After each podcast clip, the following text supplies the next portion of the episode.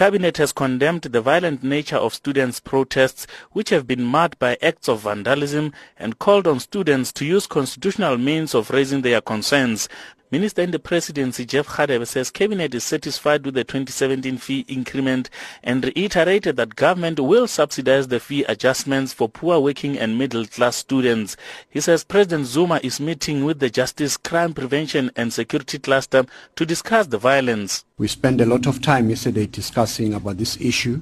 of higher education and education in general.